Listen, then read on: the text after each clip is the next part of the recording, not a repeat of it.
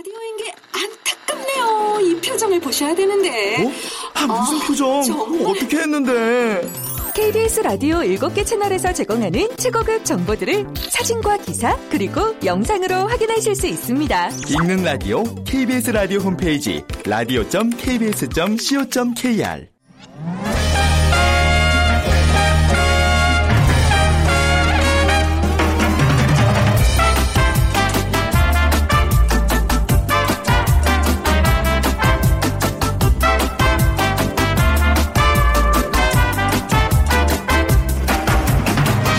안녕하세요. 빅데이터로 보는 세상 아나운서 최현정입니다. 자, 수험생 여러분, 어제 수능 100일, 자, 그럼 오늘 99일 남은 거네요. 사실 앞으로 기간을 어떻게 보내느냐가 입시의 성패를 가르는 중요한 기간이라고 해도 과언이 아닌데요. 어, 100일도 안 남았네 하면서 포기를 하거나 급한 마음에 너무 많은 욕심을 부리는 건 좋지 않습니다. 중요한 순간일수록 평상심을 잃지 않고 늘 하던 대로 또 최선을 다하되 마지막까지 지치지 않도록 무리하지 않는 자세가 필요합니다.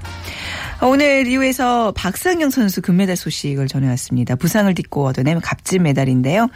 자, 수험생 여러분, 나만 힘든 상황은 절대 아닙니다. 할 수 있다는 자신감으로 앞으로 남은 기간 힘내시기 바랍니다. 그리고 우리 대표 선수들도 모두 파이팅이고요. 극장가 에서도요 메달 소식이 있습니다. 올해 처음으로 천만 관객을 돌파한 작품이 나왔다는 소식인데요. 자, 오늘 세상의 모든 빅데이터 시간에 천만 영화라는 주제로 얘기 나눠보도록 하고요. 이어지는 돈이 보이는 빅데이터 시간에 제과점 창업과 성공 비법에 대해서 알아보겠습니다.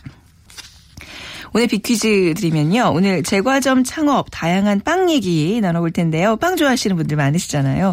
자, 거품을 낸 달걀에 밀가루, 설탕 등을 버무려 구운 양과자 맞춰주시면 되는데요. 일본의 나가사키가 이거 고, 본고장이라고 합니다. 16세기 포르투갈 상인이 나가사키에서 장사를 하면서 전해졌고요.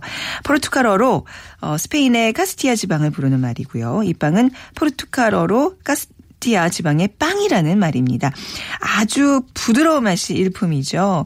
어린이들이 굉장히 좋아해요. 이거 우유에다가 콕 찍어 먹으면 아주 살살 녹는데 자 1번 크림빵, 2번 건빵, 3번 카스테라, 그 4번 붕어빵 중에 고르셔서 그 노랗고 겉은 좀 갈색인 그 빵 맞춰주시면 돼요. 당첨되신 분께는 더위를 식혀줄 시원한 아이스 아메리카노 모바일 쿠폰 드리겠습니다.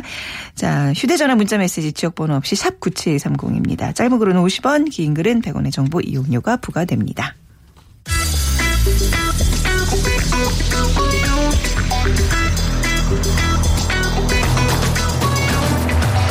오늘 여러분이 궁금한 모든 이슈를 알아보는 세상의 모든 빅데이터. 다음 소프트 최재원 이사가 분석해드립니다.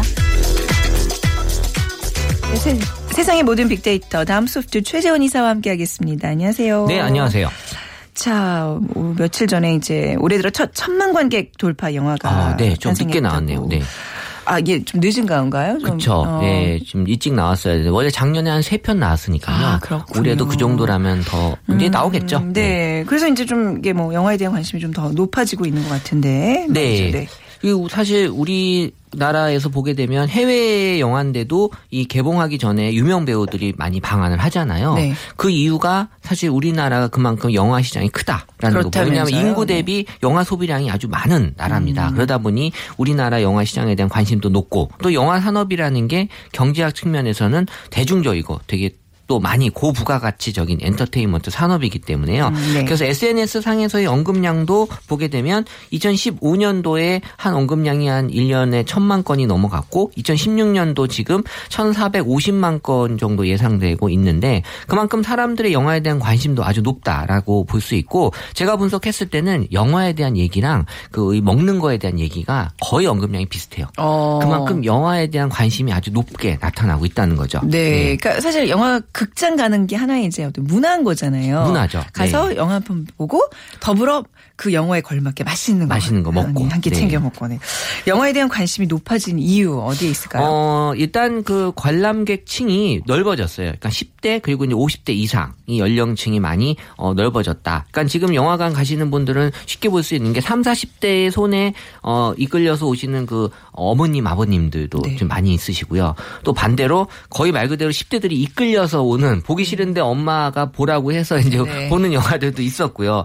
그리고 또 재밌는 건 나 홀로 보는 영화 관람객도 많아졌다고 합니다. 아, 요즘 많아요. 그거 아주 일반적인 현상이에요. 뭐 네. 한10% 정도라고 하는 한 영화 그 관련 음. 회사에서 말씀 얘기를 주셨는데요. 그러니까 또 영화관이 지금 멀티플렉스라고 해서 영화뿐만이 아니라 쇼핑, 음식, 레저 다양한 놀거리를 다 제공해주고 있고. 네. 근데 이제 우리나라 영화 시장이 배급사는 이 big four라고 하는 네 개 회사가 거의 이제 점유율을 다 갖고 있어요. 한 90%를 차지하고 있고 네. 또이 또 스크린이라고 해서 이제 스크린 점유율도 세 개 회사가 다 이제 비중을 차지하고 있어서 네. 약간 어떻게 보면은 좀 독과점에 대한 느낌이 분명히 있기는 해요. 아, 그렇군요.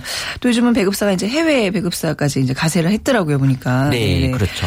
자, 성공한 영화의 흥행 요인들을 좀 분석해 보겠습니다. 어, 지금 이제 올해 그 부산행 이전에 15개의 영화가 천만을 넘었어, 넘었었는데요. 아, 봅시다. 예. 네, 그래서 사실 명량이 네. 지금 역대 중에서 가장 동원 관객 수도 많고요. 동원이라는 표현이 아닌 것 같아요. 관객 수도 많고, 네. 그리고 매출도 가장 높은 영화가 명량입니다. 네, 2014년도였죠. 그리고 그 다음이 국제시장, 네. 베테랑, 아바타, 도둑들, 7번 방의 선물 순서로 쭉 내려가는데, 네. 어, 일단 국내 영화가 11개, 15개 중에는, 그리고 이제 해외 영화가 4개. 어, 음. 정도 차지했고요. 작년에 한 세 개, 세 개가 이제, 어, 천만 명 돌파를 했고, 어, 그래서 이제 올해도 이제, 어, 보통 이제 천만 관객을 넘는 건 이제 어려운 문제가 아니다. 그러니까 음. 몇, 올해 몇 개가 넘어가느냐가 사실 이슈였는데, 어, 제가 보기에는 뭐 올해도 한 세 편 정도 넘을 것 같고요. 네. 근데 천만이 넘는 영화는 제가 SNS 분석했을 때 약간 패턴이 있어요. 그러니까는 네. 어, 개봉 한 일주일 전부터 그 조짐이 보이다가 어, 최소 세 달까지는 계속해서 그 조짐을 유지해야 되는데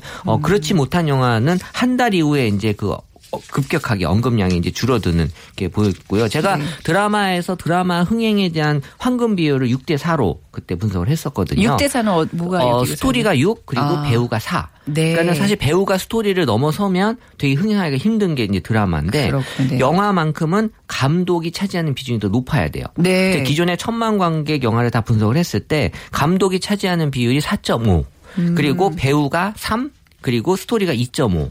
아 그래요. 그러니까 네. 우선 배우와 어떤 주인공을 그냥 믿고 본다. 그렇죠. 왜냐하면 특히 어. 영화 같은 경우는 배우보다도 감독에 대한 비중이 더 높게 나타나고 있다라는 거고요. 네. 제가 분석했을 때 요 비율을 유지하는 영화가 천만 관객을 돌파하는 계속 보여주고 있었습니다. 네. 그래서 이런 것들이 어, 우리가 이제 관심을 갖고 있는 그런 그 포인트가 분명히 있다라는 걸 보여주고 있어서 네. 앞으로 영화를 좀 어, 제작하시는 분들이 참고하실 수 있는 같아요. 요번 시즌에 그 어떤 천만 관객의 그 어떤 조짐 있잖아요. 한 네. 달 사이에 뭐 급격히 올라가고. 근데 폭염 때문에 좀 많이 그냥 그런 거 좀 의미 없이 올라가는 숫자들이 좀 많을 것 같긴 어, 하거든요. 분명히 이제 그런 어떤 외부 변수가 있고요. 네. 사실 어 제가 SNS로 분석을 했을 때 음. 하루 종일 영화관에서 한 세 편 네 편을 내리. 그러니까요. 요즘 그런 사람들 맞아요. 많아요. 왜냐하면 영화가 시원하고 음. 먹을 거 다 있고 네. 그러다 보니까 그냥 아예 밖에 있느니 영화관 안에서 하루 종일 있겠다라는 네. 분들도 많이 있고요. 그러니까 뭐 폭염이니 메르스니 뭐 이런 외부 요인들이 분명히 이제 이런 뭐 천만 영화 돌판이 아닌 이런 분명히 작용을 있죠. 하는 것 같아요. 네. 근데 뭐 이제 아무튼 그런 변수가 이- 있었지만 천만을 넘는 이제 영화가 이번에 좀 산생을 했습니다. 네, 그래서 부산행이 이번 천만 영화의 첫 올해 주인공이 됐는데요. 네. 사실 부산행은 개봉 전부터 좀 얘기가 있었어요. 그러니까는 얘기가 있었는 게 약간 노이즈도 있었고요. 그러니까는 네. 이게 그 좀비 영화이기 때문에 최초로 시도되는 한국형 좀비에 대한 저는 이 영화가 그렇게 잘 될지 몰랐어요. 사람들의 불안. 맞아요. 그러니까 네. 그런 어떤 불안 요소가 있었고. 네. 예, 그래서 사실 외국 좀비와 이제 비교를 이제 많이 이제 할 것 같았는데, 네. 어 제가 봤는데 한국 좀비가 역시 좀 더 강한 느낌, 센 느낌을 많이 또 빠르더라고요. 외국 음. 네. 좀비보다 한국 좀비가 그러니까 이런 것들이 좀 한국형으로 좀 많이 보여주려고 했었던 것 같고, 그리고 이제 어 이번 영화 관련돼서는 약간 스포에 대한 얘기들이 좀 안 좋은 얘기들이 많이 있었지만 음. 그럼에도 불구하고 어 천만 관객을 이제 돌파했다라는 거고요. 그래서 이런 것들이 이제 이 작년에도 보여줬지만 영화에 보면 이제 주연보다 이 공유가 주연이었는데 어 이 조연에 대한 역할이 커요. 네. 이번에도 마동석이라는 배우가 갖는 조연의 역할이 상당히 큰 걸로 나타났고요. 그래서 어 어떻게 보면 이 그 역할이 어 강한 남자로 보여졌지만 요새 또 유행하는 그 착한 남자 이미지로 여성 음. 앞에서는 어 한없이 또 착한 그런 모습으로 사람들에게 또 다른 인기를 많이 보여주고 있어서 특히 또 이번에 건드렸던 그 감동 코드가 가족이었거든요. 네 네. 이 아날로그적인 감성을 또 건드려 줬기 때문에 어, 사람들에게 더 많은 인기를 얻지 않았나 분석이 됩니다. 네, 아, 이럴 줄 알았으면 지금 잘 나가고 있는 영화 좀쭉 보고 와야지 제가 얘기를 신나게 같이 하는데 아, 아 이번엔 보세요 한번 그안 주말에. 봤어요. 그 천만 그러니까. 중에 한 그 저게 한- 소속이 안 돼 있다니 참 아, 소외감을 그러니까요. 느끼네요. 네, 예. 자 해외 영화로는 좀 어떤 영화가 있나요? 어, 지금 많이 기대를 모았던 게 그 제이슨 본이라는 영화인데요. 네, 맷 데이먼 어, 나오는. 이게 사실 이제 네. 뭐 영화가 이제 해외 영화 중에 뭐 007 시리즈, 미션 임파서블 시리즈가 있는데 이건 또 본 시리즈로 해서 한 다섯 음. 번째 시리즈인데 어, 사실 맷 데이먼에 대한 어떤 관심이 많이 있었는데 스토리에 대한 어떤 사람들의 실망이 좀 많이 있어서 인기를 이 맷 데이먼이 이제 70년생이거든요. 네. 어, 나이가 좀 많이 있죠. 그러니까 개띠. 음. 이게 제가 영화를 분석했더니 이 개띠들이 지금 유명한 배우들이 많아요. 그 샤론 스톤, 이 58년 개띠. 아, 나 깜짝이야. 70년이 아니라 58이에요. 샤르스. 네. 이렇게 나이가 네. 많아요. 그 70년생 중에는 그 이병헌 씨가 네, 아, 네. 개띠. 그렇죠. 개띠들이 지금 영화에 대한 어떤 그 배우로서의 좀 음. 있어 보여줬고요. 그리고 결국에는 사실 이 본 시리즈에 대한 어떤 사람들의 어 사실 첨단 무기가 나오지도 않았고 그리고 스토리도 뻔했고 이런 네. 어떤 약간 어 예측 가능하다라는 좀 평가가 좀 있었습니다. 네.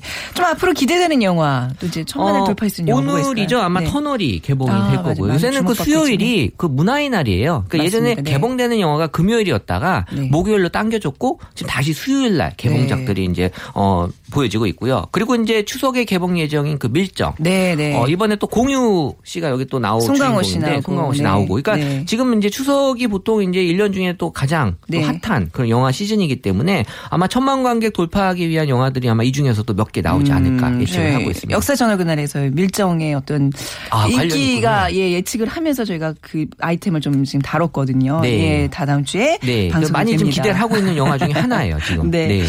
그 의열단과 관련된 이야기고요. 네. 네. 영화관에서 근데 우리가 영화만 보는 게 아니라 음식 을또 섭취를 하잖아요. 뭐 맞아요. 팝콘이니 무슨 나초칩이니 이런 것들.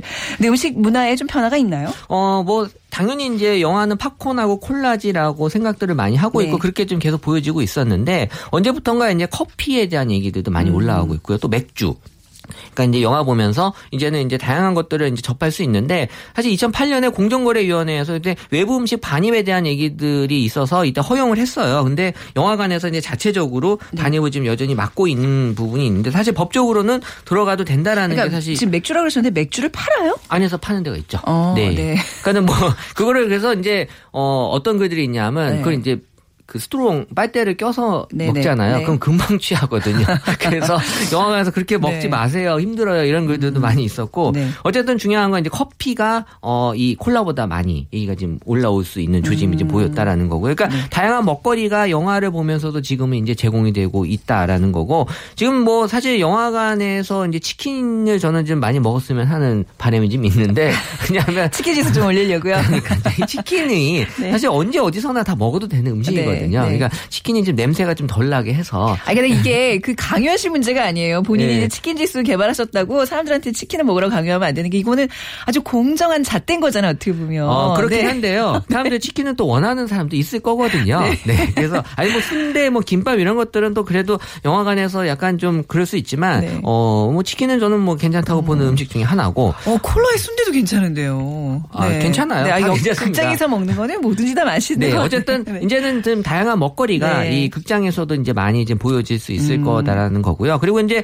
요새는 이제 극장에 이제 커플들이 이제 연인들 사이가 많이 가기 때문에 네. 이 영화를 이제 그 보기 전에 뭐 식사를 하냐, 보고 나서 식사를 하냐 카드사에서 이제 되게 어, 요청들이 많이 왔어요. 아뭐 분석을 하는 분석을 해야 네, 네, 되는데 네. 어떻게 나타나요? 어 근데 이제 어쨌든 이제 시간에 따라서 많이 달라지긴 한데요. 네. 아무리 이제 먹기 전에 영화를 보기 전에 먹어야 될 시간이라 하더라도 어 간단하게만 먹고 음. 영화를 본 다음에 제대로 먹으려고 하는 그런 어 욕망들이 많이 보였어요. 그런가요? 네. 어 그래서 이제 영화라고 하는 것 자체가 갖는 감성이 이제 음. 분명히 특별한 감성들을 갖고 있어서 영화 본 다음에 뭘 먹어야 된다라는 그런 느낌들도 있는 것 같고요. 네. 지금은 또 영화도 회식하면서도 많이 보고 있기 음. 때문에 어 회식 문화에서도 하나의 축을 담당을 하고 있어서 네. 영화에 대한 어떤 앞으로의 관심과 그리고 새로운 문화는 계속해서 만들어질 수 있는 그런 어떤 어 것 중에 하나인 것 같아요. 그러네요. 자, 네. 뭐 이제 또 연휴 앞두고 무슨 영화 봐야지 고민하 시는 분들도 많을 텐데요. 아무튼 영화가 여러분들의 삶을 좀 더 풍성하게 만들어 주기를 기대해 보겠습니다. 오늘 네. 말씀 잘 나눴습니다. 감사합니다. 네, 감사합니다. 다음 소프트 최재원 이사와 함께 했습니다.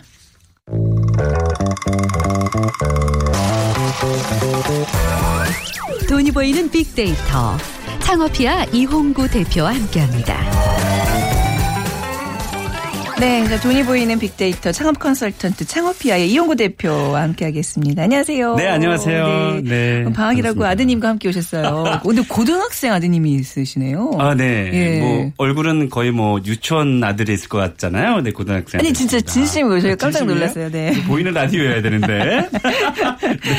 웃고 넘어갑시다. 자, 오늘 네. 빅퀴즈 먼저 부탁드릴게요. 네. 아, 오늘은 이제 빵의 종류를 맞춰주시면 됩니다. 네. 아, 거품을 낸 달걀에 밀가루, 설탕 등을 버무려서 구운 양과자입니다. 네. 아, 일본의 나가사키가 이것의 본고장인데요. 16세기 어, 포르투갈 상인이 나가사키에서 장사를 하면서 전해졌다고 합니다. 네. 포르투갈어로 스페인의 카스티야 지방을 부르는 말로 이 빵은 포르투갈어로 말 그대로 카스티아 지방의 빵이라는 음. 뜻입니다. 아주 부드러운 맛의 일품인데요. 어, 1번 크림빵, 2번 건빵, 3번 카스테라, 4번 붕어빵. 네. 음, 요거 전문점들이 많아졌어요. 어, 많아졌습니다. 특히 네. 압구정 일대로에서 네. 어, 제가 자주 가는 곳이 있는데 네. 특히 여성들에게 어, 지금 이름 얘기할 뻔했어요. 요거는 네. 예, 아주 인기를 끌고 있죠. 특히 또 부드러운 근데 맛이 또좀 일품이니까. 많이 달잖아요. 저는 그래서 좀 부담스럽거든요. 그러니까. 이게 지금 16, 야, 그러니까 일본이 대단한 거예요. 이 네. 16세기에 아, 이미 이 빵을 일본은 네. 먹었다는 거. 우리나라는 한 1880년도 그러니까 구한말 정도에 돼서야 우리가 빵을 접했거든요. 음. 그러니까는 어 일본이 우리나라보다 훨씬 사실은 빵은 좀 많이 앞서 있고 네네. 특히 일본이 달잖아요. 단 네. 거를 굉장히 좋아하잖아요. 김치도 심지어 다니까. 음. 근데 이게 이 단맛 그대로 이제 한국에 넘어와서 단맛을 좋아하는 여성분들은 굉장히 좋아하는데 또 너무 단 거 싫어하시는 분들은 네. 살짝 또덜 달게. 어, 예, 어. 그 싫어하기도 합니다. 한국형으로 좀 요거 만들어서 좀 덜 달게 하면 저는 얼마든지 먹을 의향인데 아, 지금 좀 파낸 것들 유행하는 것들 좀 달아가지고 말이죠. 근데 네. 이게 이제 어. 그 어, 이제는 이제 전문화가 돼가지고요. 네. 요거 하나만 잘해도 근데 아니 저 그거 그거 물어보고 싶었어요. 네. 진짜 이거 이거 전문점들 물어보세요. 많은데 네. 이게 돼요 장사가? 됩니다. 아, 그래요? 왜냐면 음. 이 사실 이 불황에 네. 그 불황에 이 아이템들이 전반적으로 사실은 잘 아- 아- 좋은 건 아닌데 네. 특히 이 빵 같은 경우는 네.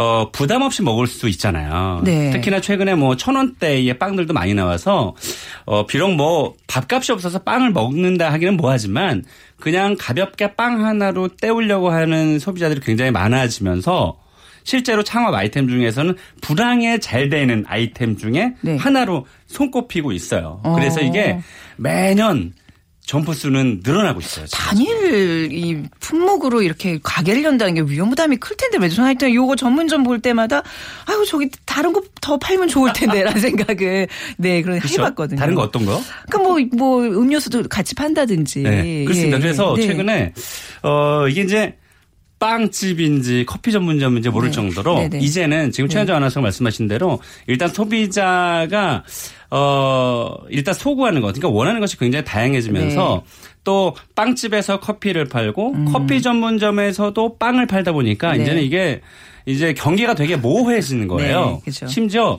어 이제 빵집 빵을 원하는 사람들, 그러니까 커피를 원하는 사람들을 음. 빵집으로 끌어들이기 위해선 커피를 또 해야 되잖아요. 네네. 또 어, 그래서 왜 최근에 편의점 같은데 보시면 담배권이라고 있어요. 네. 어, 그러니까 이 편의점 출점 전략 중에 네. 이 담배권이 있으면 편의점을 출점을 해주고 담배권이 없으면 출점을 안 해줘요. 이게 무슨 뜻이냐면 담배를 사러 왔다가 네. 다른 제품도 구매를 하게 되거든요. 그런 습성이 있어서 최근에 빵집에서도 이 커피를 판매해서 빵도 판매하게 되는 네. 음. 어, 그런 전략을 많이 좀 어, 보이고 있죠. 저희가 네. 비퀴즈 내드리다가 갑자기 오늘의 주제로 붕덩 가버렸는데 그 비퀴즈 정답 아시는 분들은 지역번호 없이 샵 아, 그러게요? 9730으로 보내주시고요. 짧은 글은 50원, 긴 글은 100원의 정보 이용료가 부과됩니다.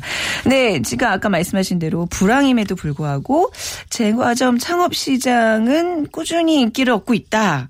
네, 어느 정도인가요? 그렇습니다. 네. 이 빵집이 얼마나 되는지 이제 제가 말씀을 드리면 아마 이해하기 쉬울 것 같고요. 어, 전국의 빵집이 대략 얼마일까요? 어, 제가 너무 많아서 음. 손가락으로 셀 수가 없네요. 네. 저희가 이제 우리 치킨 전문점이 그 프랜차이즈 가맹점이 왜 3만 6천 개라 그래서 네. 뭐 굉장히 많다라고 했는데 어, 전국에 18,000여 개 정도의 제과점이 있습니다. 네. 그 중에는 뭐 개인 독립 창업도 있지만 프랜차이즈 어, 가맹점도 굉장히 많죠. 어, 이제 숫자로 저희가 한번 말씀드려볼게요. 이게 어, 디저트 시장 그러니까 빵, 케이크, 쿠키 예, 이렇게 디저트 시장이 지난 2013년도 이후에 매년 두세 배가 지금 성장을 하고 있는데요. 네. 어, 2014년, 어, 다시 제가 말씀드려볼게요. 천, 어, 909, 아, 죄송합니다. 2014년도에 8천억 원이었는데, 네. 지난해 2015년도에는 어, 1조 5천억으로 증가했고요. 네. 올해는 한 2조 원 정도로 될 것으로 예상이 됩니다. 이게 이제 매년 증가하고 있고요. 어, 특히 이제 세계 제빵 시장, 어, 우리나라도 이렇게 증가하고 있지만 세계를 보면 2013년도에 3,700억 달러였던 것이 네. 7년 뒤에 그러니까 2020년도에는 무려 4,800억 달러로 증가할 것으로 전문가들이 예상을 했어요. 그러니까 어, 약 한 500조 정도 되는 거죠. 세계 또 제빵 시장 규모까지 분석해 주신 게 좀 특이하네요. 근데 빅데이터로 보는 세상이니까요. 아, 그러게요. 근데 왜왜 그런 거예요? 왜 제빵 시장이 뭐 세계적으로 이렇게 뭐 규모가 심지어 뭐 저희 있어요? 저희 와이프도 네. 아침에 빵하고 커피 같은 거 굉장히 좋아하거든요. 네. 근데 아마 최현정 아나운서께서도 전 아침에 밥 먹어요. 네. 원래 그 술을 좋아하시는 분들은 아침에 밥을 먹고요. 네, 술을 안 좋아하시는 분들은 예, 네. 빵이나 디저트를 네. 먹는데, 어, 그러니까 이게 제 개인적인 생각에는 1인 가구가 늘어나면서 그렇죠. 밥해 먹는 분들이 별로 이제 없어지면서 네. 간편하게 이제 먹고 가실 분들 많아지고 특히나 이제 신혼부부들도 아침에 그러니까 그 여성분도 이제 일하시는 분들이 많잖아요. 신혼부부들 네. 중에서는 최근에. 그래서 그분들은 이제 뭐 복잡한 거 말고 잠깐 뭐 음. 빵, 토스트 이런 것만 해서 바로 이제 그 사회생활 시작하는 이제 네. 음. 이런 그 간편성 때문에 이 빵에 대한 수요는 굉장히 늘어날 것으로 예상이 되고요. 또 한 가지는 우리나라 프랜차이즈 제과점이 외국 나가서 굉장히 큰 인기를 끌고 있거든요. 그렇다면서요. 네, 그것은 네. 그만큼 품질이 굉장히 좋아졌다는 음. 뜻이니까 옛날 그냥 빵 그냥 밀가루 반죽해서 뭐 효모로 이렇게 빵 그냥 대충 만든 게 아니라 지금은 그 food styling도 굉장히 예뻐지고 되게 맛있어졌잖아요. 네. 그래서 이 빵을 수요하는 그 여성층뿐만이 아니고 남성들도 굉장히 많아졌다는 측면에서는 음. 앞으로 이 빵에 대한 창업 아이템은 굉장히 좋아질 것이라고 예상이 돼요. 그러니까 예전에는 그 뭐 제빵의 본고장 프랑스에서 온 사람들의 이제 얘기를 들어보면 네. 한국에서 빵을 못 먹었대요. 네. 솔직히 말하면 너무 맞아, 맛없어서 이게 무슨 어. 빵인가? 뭐 맞아요. 이렇게 근데 요즘에 그 좀 잘하는 그런 가게들이 네. 돌아다니면서 너무나 이 그 제품의 질이 좋아지고 정말 고향의 그 맛 그거보다 더 앞서는 맛 깜짝깜짝 놀란다고 하더라고요. 네. 프랑스에서는 빵을 뭐라고 하지 않으세요? 음, 뺑. 뺑. 아, 네. 빵은 뺑. 이제 포르투갈어로 모모뺑이라는 아, 그쵸. 왜 네네. 제과점도 있잖아요. 네네. 네, 실제로 프랑스에서 우리나라 브랜드가 가서 어 프랑스에서 대박을 치는 곳이 있는데 물론 이제 그 상호는 우리나라 이 구수한 상호는 아니고 네. 어, 외국의 그런 단어예요. 단어인데 네. 심지어 프랑스 사람들이 자기네 자국의 브랜드인 줄 알고 먹었는데 어, 알고 보니까 그래요? 한국 브랜드더라. 아, 이거 굉장히 자랑스러운 얘기예요. 완전 자랑스럽죠. 네, 네. 그래서 뭐 이게 뭐 한식뿐만이 아니고 네. 이제 제과 제빵까지 외국 나가서 음. 어, 그들에게 인정을 받고 있다는 측면에서는 대한민국 사람으로서는 정말 기분 좋은 일이죠. 우리가 확실히 손기술이 좀 좋은 것 같아요. 그리고 분명히 좋죠. 미각이 굉장히 발달한 민족인 건 분명히. 금방금방 뭘 다 따라잡지. 아까 전에 뭐 일본이 가장 먼 우리보다 훨씬 먼저 제빵 기술을 들여왔지만 제가 음. 네. 보기에는 일본의 뭐 유수 뭐 빵집보다 우리나라 그 요즘 최근에 생기고 있는 그런 빵집들의 맛이 훨씬 더 우수한 것 같아요. 네. 뭐 저도- 비교 비교를 다안 근데 해봤지만. 저도 저도 일본을 네. 이제 가끔씩 다녀오거든요. 일본이 확실히 맛있는 건 어, 확실해요. 그런데 음. 네. 다양성에 대해서는 아, 우리나라가 다양성. 와, 완전 네. 최고예요. 아, 네. 그래요? 아, 네. 그러니까 우리 KBS 앞에도 조그만 동네 빵집이 하나 있어요. 네. 그러니까 이제 뭐 대기업에서 하는 그런 빵집들이 몇 번 들어왔다가 이제, 이제 다 나갔는데 한 군데가 지금 계속 열심히 살아남고 있는데 음. 아? 너무 맛있어서 오. 저 여기 사장님은 어디서 공부를 하고 오셨어요? 프랑스? 뭐 어디요? 그랬더니 국내에서 순수히. 아. 그러니까 그만큼 이제 우리의 어떤 그 기술이 세계적인 수준이라는 얘기인데. 아마 그분도 어. 그 굉장히 잘하는 곳에 가서 벤치마킹 하시고 또 열심히 연구해서 그렇게. 됐겠죠. 개인의 근데 연구가. 제가 아쉬운 거는 네. KBS에 그러니까 최근 아까 제가 서대 말씀드렸지만 네. 이제 커피랑 제과랑 믹스를 시켜서 약한 음. 30평, 40평 사이즈로 요즘 만드는 것이 추세인데 이제 요 앞에는 그 제가 빵을 좀 사들고 오고 싶어도 네. 어. 빵집이 별로 뭐 없더라고요. 딱한 군데 거기밖에 없어요. 오, 지금. 그래서 네. 커피랑 빵이랑 믹스를 해서 네. 음. 콜라보 해가지고 만들면 굉장히 잘 될 것 같아요. 그래요? 원정 아나운서도 한번 시도를 한번 아, 해보시죠. 그럴까요? 제가 한번 낼까요? 네.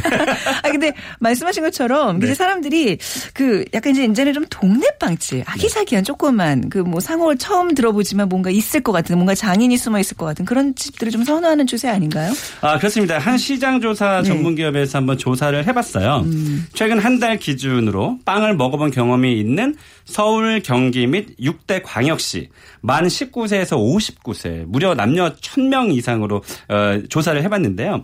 동네 빵집과 프랜차이즈 빵집을 비교 조사한 결과 아, 전체 10명 중에서 네. 예를 들면 10명 중에서 아, 역시 7명은 이제 프랜차이즈 예, 브랜드를 선택을 했고요. 어 17.8%는 동네 빵집을 선호한다. 그래서 아직까지는 음, 프랜차이즈 제과점이 조금 강세를 그렇네요. 좀 보이고 있죠. 어, 그래서, 어, 음, 동네 빵집을 선호하시는 분들에 대해서 또 물어봤어요. 네. 어.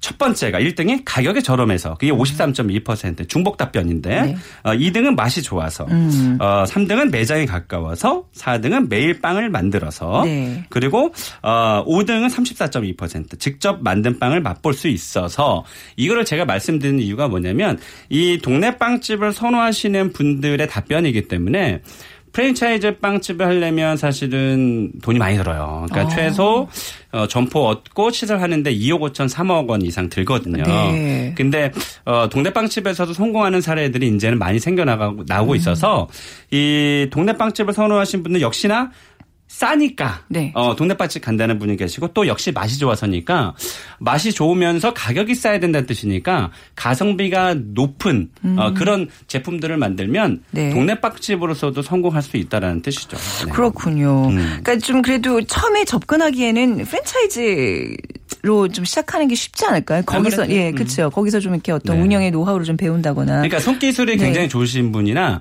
빵에 대해서 감각이 있으신 분들은 그냥 처음부터 독립형 창업을 해도 되겠지만 그래도 어 제가 제빵에 대해서 이해를 하려면 그쵸. 음. 프랜차이즈가 훨씬 쉽죠. 그래서 프랜차이즈를 선택하는 그 분들의 이런 장점이 있는데 어 브랜드 인지도가 역시 높다라는 거 네. 그리고 고객층이 다양하고 어 비교적으로는 그래도 브랜드 인지도가 높기 때문에 안정적인 운영이 좀 음. 가능하다는 거 그리고 어, 제일 쉬운 거. 그러니까 우리가 치킨을 치킨 전문점을 하시는 분들의 가장 큰 이유가 쉽다고 그랬잖아요. 네. 이 제과 제빵도 일반 사람이 접근하기는 굉장히 어려운데 제과 제빵을 어, 어떤 프랜차이즈 같은 경우는 본사에서 제빵 기사를 보내줘요. 가맹점으로. 아, 그래요. 왜냐하면 이게 그 직접 운영하는 사람이 어 그 제과제빵을 잘 배우려면 사실은 한달 가지고 되지 않잖아요. 네네. 그래서 가맹점주가 쉽게 운영할 수 있도록 본사에서 아예 파견을 해줘요. 그거 괜찮네요. 네, 그건 괜찮은 거죠. 어, 네. 그래서 약간 돈이 조금 더 들어가긴 하지만 어, 비교적 안정적으로 운영한다는 점에서는 사실 네. 이게 장점으로 보여지고요.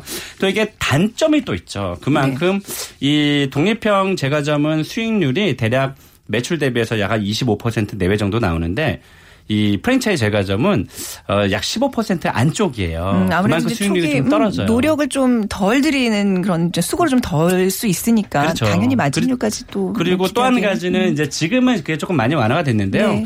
어, 예전에는 왜 5년 정도 하면 강제 리- 리뉴얼이 있어서 아. 어, 5년 있다가는 네네. 한 7, 8천만 원 들여가지고 또 리뉴얼을 해야 됐거든요. 음. 근데 이제 그게 이제 그 공정거래위원회에서 어, 너무 짧다. 네. 음. 강제 리뉴얼은. 그래서 10년 늘려라 해서 지금은 좀 많이 낮았기 때문에 네. 자기의 이제 그 주어진 환경에 따라서 독립형으로 할 것이냐 프랜차이즈 할 것이냐 이렇게 좀 나눠야 될 것 같습니다. 네. 그럼 좀 이런 작은 빵집으로도 좀 성공할 수 있는 예, 좀 비법을 끝으로 좀 알려주시고 가시죠. 네. 네. 자, 아마 이 네. 전 국민이 아실 수 있겠는데요. 대전에 굉장히 유명한 수십 년 된 빵집 있죠. 네. 저도 대전역 가면 항상 사오거든요. 네. 거기는 소보로 빵 하나로 굉장히 유명해졌고요. 네, 네, 네. 군산에 네. 지금 현존하는 우리나라 가장 어, 많은 제, 아, 가장 오래된 제과점이라고 하는 군산. 네. 여기는 단팥빵 하나로 유명해졌거든요. 아, 네네. 심지어 하루에 매출이 뭐 수천만 원씩 와, 되거든요. 그러니까 이게 여기서 저희가 얻는 교훈은 뭐냐면 어 다들 좋은 자리는 아니에요. 그 안 좋은 자리에 있다고 하더라도 식빵으로 잘할 것인지 소보로로 잘할 것인지 음. 자기가 잘할 수 있는 아이템 하나 가지고 네. 어 골목 살건 들어가서 월세 조금 주고 권리금 조금 주고 해서 네.